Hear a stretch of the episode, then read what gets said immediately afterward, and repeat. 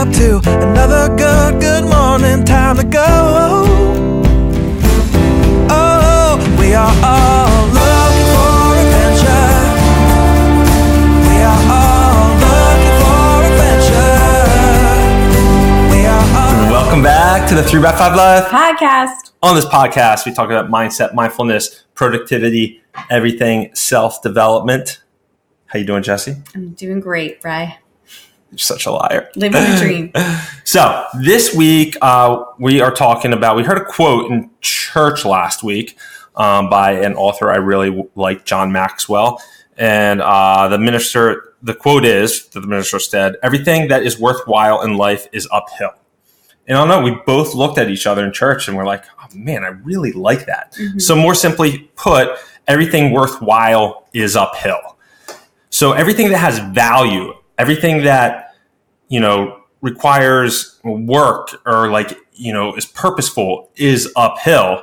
And we have to put in the effort just like in anything in life. If we want to have a good marriage a good partnership we want to succeed in our career we want to play musical interest we want instrument uh, we want to achieve that goal we have to realize that we have to put that one foot in front of the other to achieve that um, I mean, it reminds me of that quote like, nothing that is good in life comes easy, and very little that comes easy is good. yes It's like that reminder of the struggle and like the beauty in the struggle and that uphill battle to get to that, uh, I don't know, like summit. yes yeah I couldn't The think top- of the, the word. of the hill yeah. Thinking of the summit. I think So- about even in like hiking, you know, we work so hard to get to the top. And why do we work so hard to get to the top? Because the beauty of that summit is worth all of the effort that you put in to get there. Right, exactly. And I, I recently was talking to a friend, and he was telling me about this this guy in his early mid twenties, recently married. He has a father and a stepfather, and his father bought them a half million dollar house, and he's making them pay like twenty percent of the mortgage.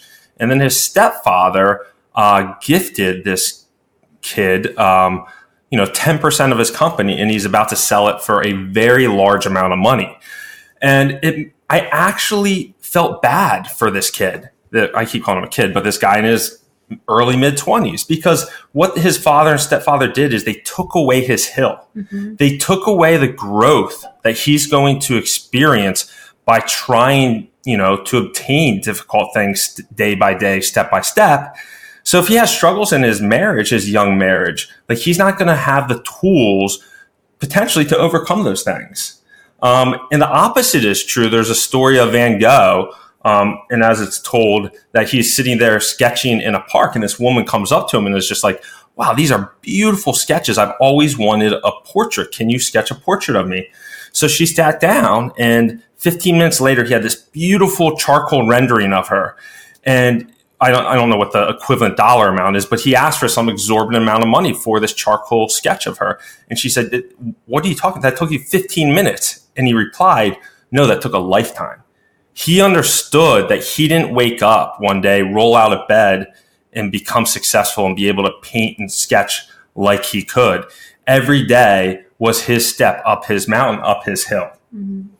And I think this goes to say, like, I, this brings up two things for me. The first is, like, why do you think, or, you know, I feel like too many people just stand at that bottom of the hill and they just like look up at it. And the reasons behind like why don't we climb the hill? Are we scared that we're going to fail? Are we scared that it's going to be hard? Do we believe that we can't get to the top and are embarrassed by the fact that we can't actually get there to achieve what we want to achieve? And maybe that brings in like some shame feelings or is it like our negative self-talk? Or is it that maybe we haven't been exposed like you just said to many hills? Um, this and then the other lens i was thinking about is from a parent.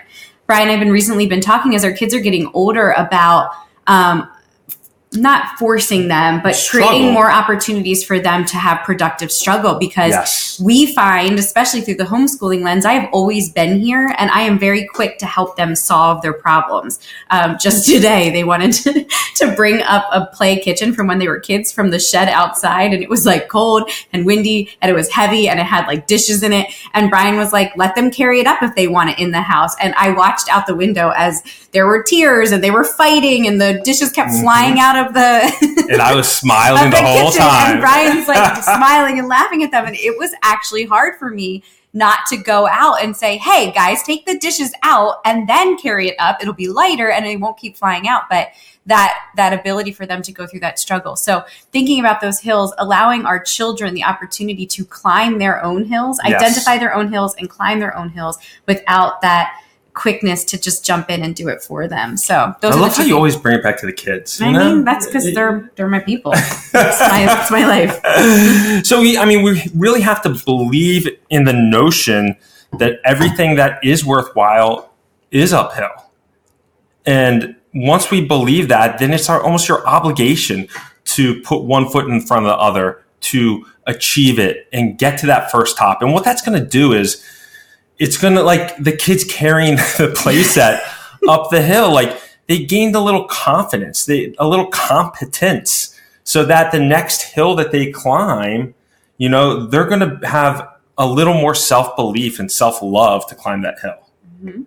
And uh, and the belief that they can climb a bigger one. a bigger That's one, like yes. the train track analogy that you use all the time in your brain. Like when you achieve your train track and you lay your train track down, the Yep. more you do something, the more the train track is going to be laid. So those small, tiny hills, which seem small, will compound and build to a bigger success over time. That compounding of success, I think.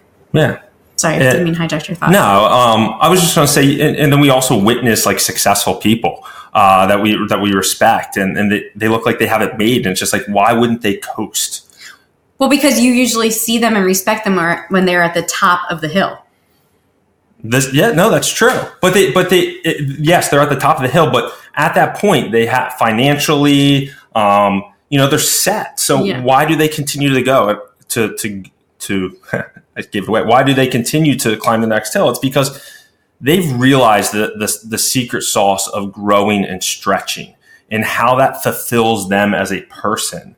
And as you know, one of the very popular books from last year, probably top 10 book, was Arnold Schwarzenegger's book of Be Useful. They understand that being useful gives you meaning and purpose in life. Mm-hmm. So they want to continue to climb that next hill And not just coast. and not just coast.